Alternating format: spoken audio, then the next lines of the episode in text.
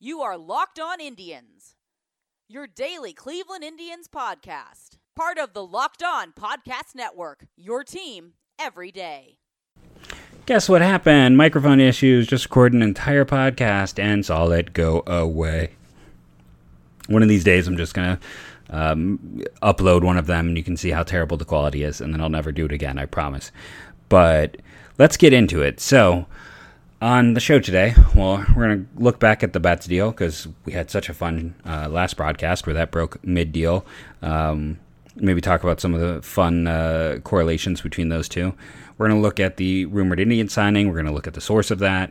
We're going to talk about that player, how he fits in the team, and how the Indians lineup might look after this uh, rumored signing. But let's get in the deal. I, I feel a little bit vindicated. I won't lie.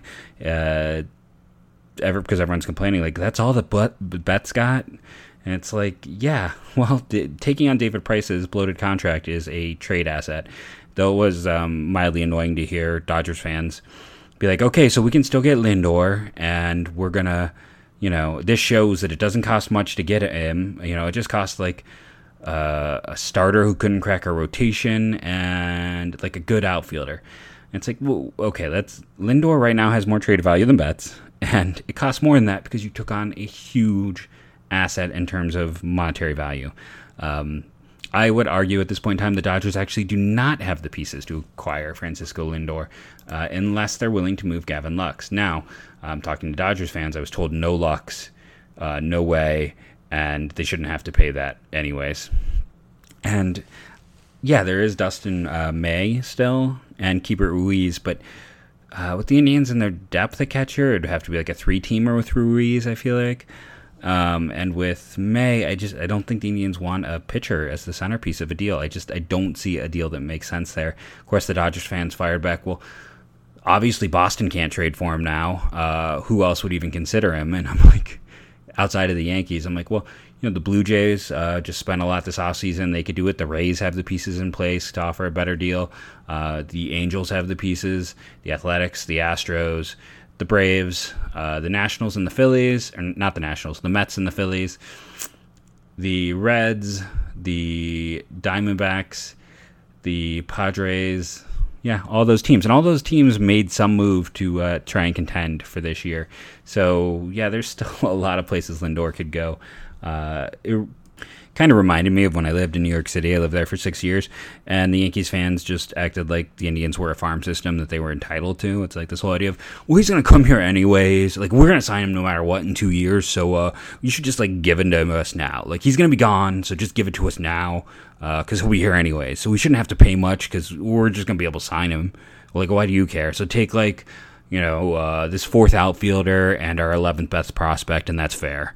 Uh, so you know that that was my um, Yankees slash um, Dodgers fan take. Uh, they're great fans in both cases, but I get a lot of that, and I've always experienced a lot of that.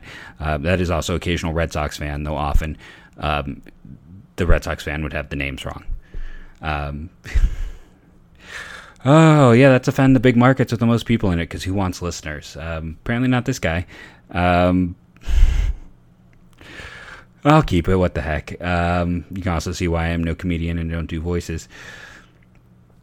So that's kind of the whole situation with Betts. It doesn't change anything for Lindor. I think in some respects it still helps the trade value um, because I do think that price piece we still are waiting to see what he nets, but uh, that uh, you know he it was a pretty high return in some regards. But I, I think part of Boston fans actually and the Boston some of the way it was portrayed was that. Uh, Price uh, had value and he did not. I did think it was interesting because you know the Kluber deal happened mid podcast, the Betts deal happened mid podcast. Emmanuel Clase and Brusdar Graterol are like the same pitcher, six foot one, hit 102 this year, uh, two fastball slider. Uh, 21 years of age, making their MLB debuts, uh, very very similar. Which is also brings me to this point that like I thought it was interesting. Like routinely everyone's like, "Oh, the Rangers did a fantastic job getting Kluber," and some people are like, "Oh, the Twins overpaid for Maeda." And I get that Maeda hasn't had a lot of innings, but that contract is ridiculously team friendly for the next five years. And like, I think Maeda has more trade value than Kluber because Kluber's was a two year deal at a much higher rate. After he missed an entire season with injuries, getting up there in age, and has already had some declining velocity. Whereas Maeda has always pitched with low velocity and been able to be effective. So I, I thought that was very weird. That like, oh, the Rangers did so well by trading arguably more value by giving up DeShields just because you know he's a okay fourth outfielder, but uh, the Twins, I don't know about that. It's it's just the interesting perspective, and I get it because it's. I, I wonder is it because of what Kluber used to be and the chance of ceiling there? Is it because Graterol?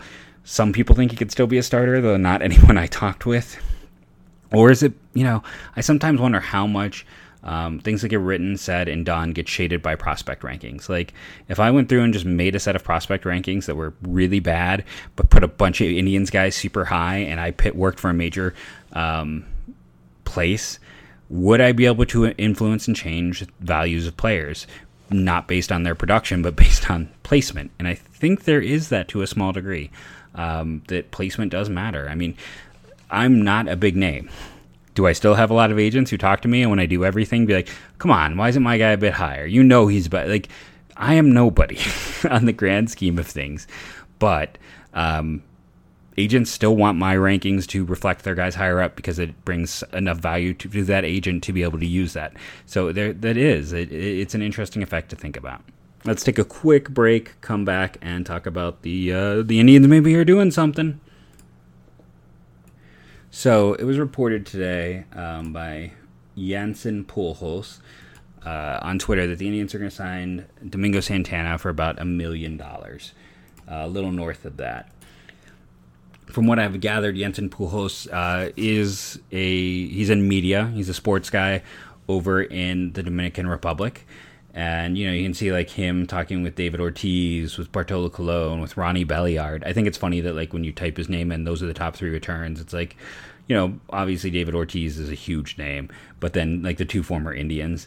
And um, Domingo Santana is he was born in Santo Domingo. He is from the Dominican Republic, so this is a guy who would have eh, he's he's a credible source. I think there is sand to this. His source might even be Domingo Santana himself. We will have to wait and see but this seems about right that he is going to sign with the Indians. Um, the thing we have to say at this point is let's start with the defense. Uh, Domingo Santana, if you sign him, has to has to has to has to be your DH. Um, like there's no ifs, ands, or buts. He is the DH for the Cleveland Indians. If we go over to the good old baseball savant page, his outs above average, first percentile. Now that's the opposite of good. That's that's the 99 is the best, 1 is the worst. Outfield jump rate, second. Sprint speed, 46th. Um, we'll get into some of the offensive stuff in a second here, but that gives you an idea of just where he is in the field. Domingo Santana is a full time DH. Um, he is not good. He is the opposite of good. I mean, he is terrible. He is terrible in the outfield by every. Um, this isn't a case where you can go and like look at the advanced data and be like, well, we know that you know most defensive data isn't very good, and he's he's not the no, he's he's objectively awful. Um, Franmil Reyes, this puts him back in the outfield, which is what he did. Played right field for the Padres. His outs above average was 20th percentile. His outfield jump was 18th percentile. His sprint speed 44th, so a little bit slower, but uh, gets a good jump, covers more ground. Those are not great, but those are significantly better than uh, Domingo Santana, and that is part of the reason why Santana should be just okay. This means he's your DH. So Reyes is going to play right field at this point. We assume Mercado in center field. That means we got Jordan Luplow in left, and this kind of annoys me because the Indians are like, and and uh, Tito's like, well, he's earned an opportunity to hit righties. Uh, he was he's phenomenal against lefties. He's a guy who could play for any team in baseball based on what he did a year ago, um, hitting left-handed bats. But for his career, that is not what he does. So he has appeared in a little more than 200 games in his major league career, 225 plate appearances against right-handers, 226 against left-handers. I'm going to read his slash line numbers, and I'm going to do right first, then left. So if I say batting average, it'd be as right handed than as left handed. So batting average 207, 276. On base percentage 276, 385. Slugging 320, 635. OPS 596, 1020. So he crushes lefties and he's a, a pitcher. uh, hitting against righties, like putting him out there. And why this bothers me is, as we saw a year ago with the corpses of uh, Carlos Gomez and Hanley Ramirez and the like, they're going to give him a good month and month and a half to just go out there and likely die. Um, when he was traded for, they knew this is what he does best. And he will get that time to go out there and die at the plate until Daniel Johnson's service time is not a concern, issue, or worry. And that's likely what this is going to come down to. It's a, it's a nice thing to say, but it's probably service time manipulation maybe someone will come out and uh, give them, and they won't. Or you know, Luplow will be so terrible in the spring they realize this isn't going to work. Um, I don't know if they would pair him with who you're gonna. But then the question becomes, who do you pair him with? Like, if you're not going to have at the start of the year.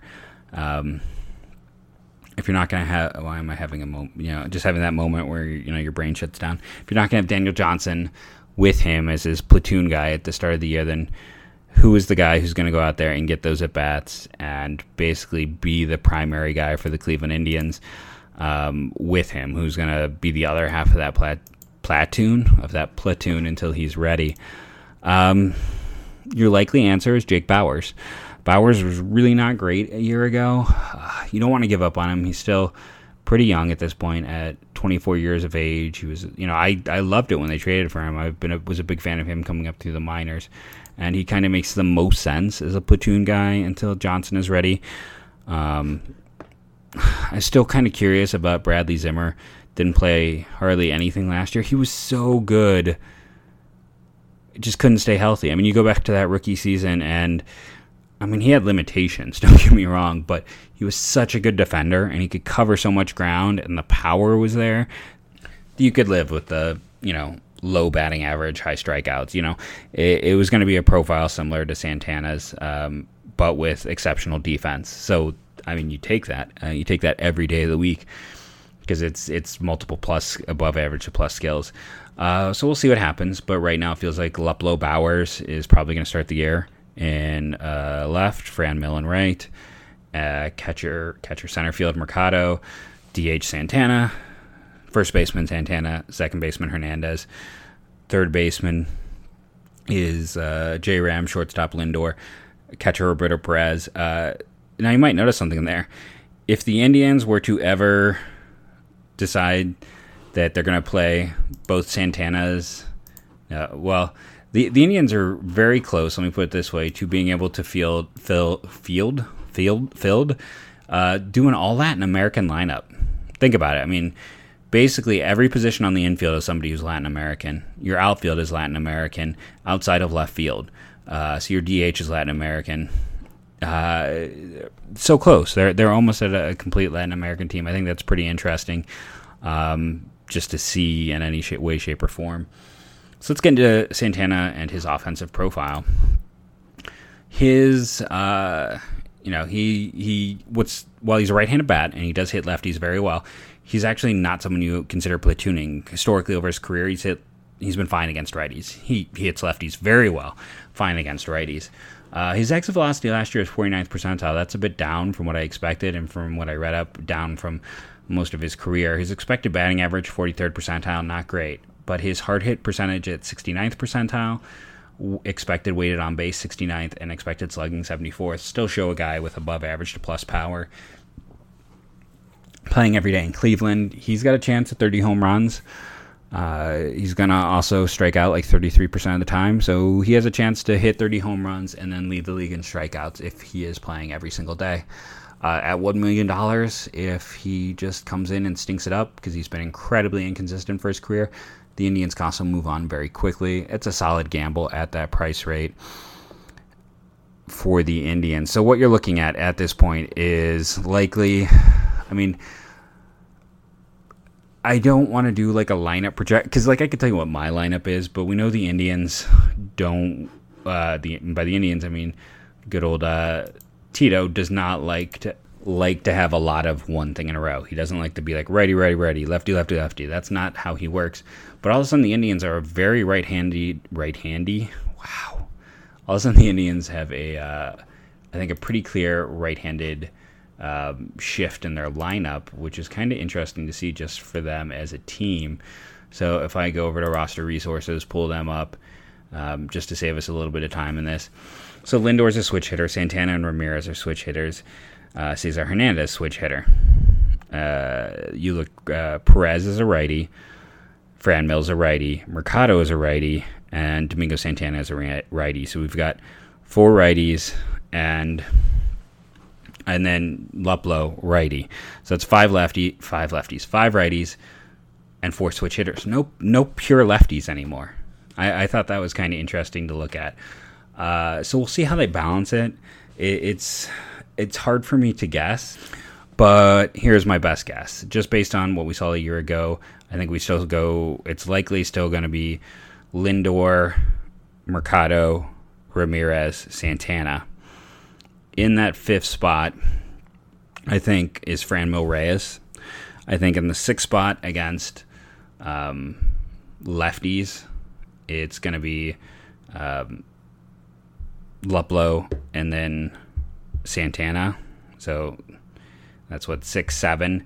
Then you got Roberto Perez again against uh, the right-handers eight with uh, Cesar Hernandez nine.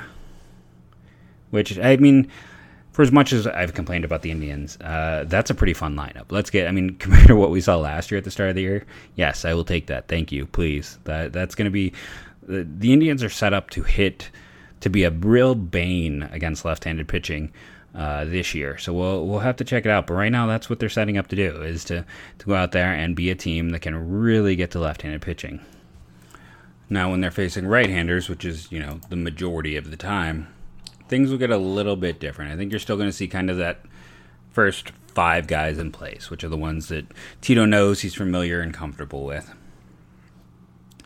And then who slots in at six? I think that Santana sits there, so maybe it's he is also going to be kind of more or less in the same spot.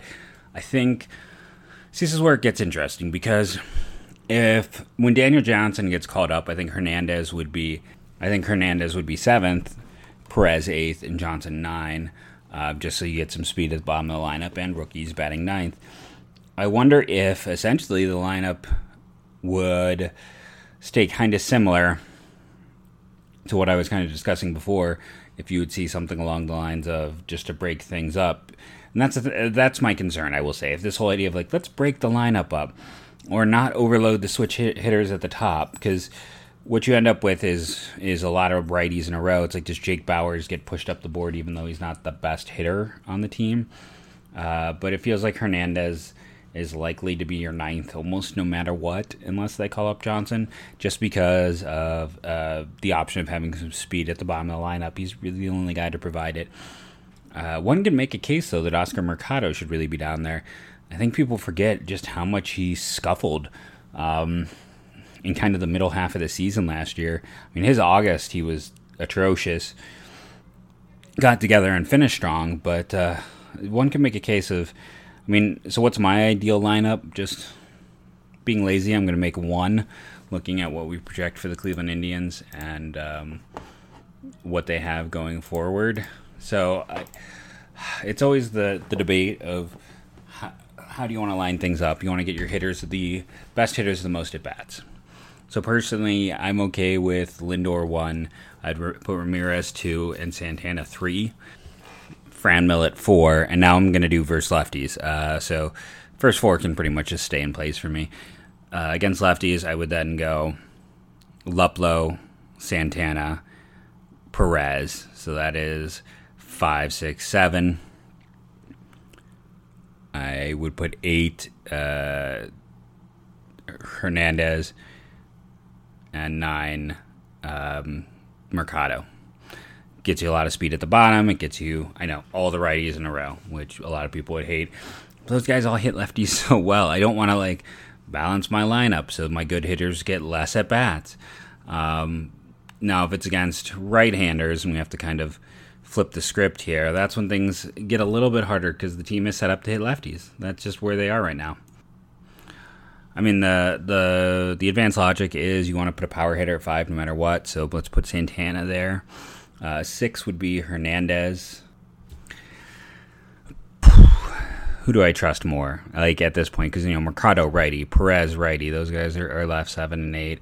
Uh, Bauers is your lefty, who I don't have much faith in. I would probably go Bauers or Mercado seven, Bauers eight, Perez nine. If you're okay with no speed, I mean, I I, I guess maybe you could flip Perez. Uh, yeah, let's flip Perez and um, and Mercado. So Mercado's just he's hitting ninth for me. So that's very different than what we are likely to see during the year. And I mean, if he, we got to see which guy shows up. We had to see what hitter he is. He had, he was at points better than he's likely going to be. He and at points much worse. And I, I don't know if we really saw true him. We saw, saw some extremes. Now he could become the next Jason Kipnis, where there isn't a much of a middle ground. Either he's really good or he's really bad, and that's just the way it's going to play. Um, that's that's kind of what I'm looking at right now is as likely lineups. Uh, a lot less inspiring against righties. And when I said Santana, of course I meant Domingo because Carlos was just set in the three spot. It's a solid addition. Like I'm not going to sit here, especially at that price point. It's a solid addition. If the inconsistencies come up, you can move on.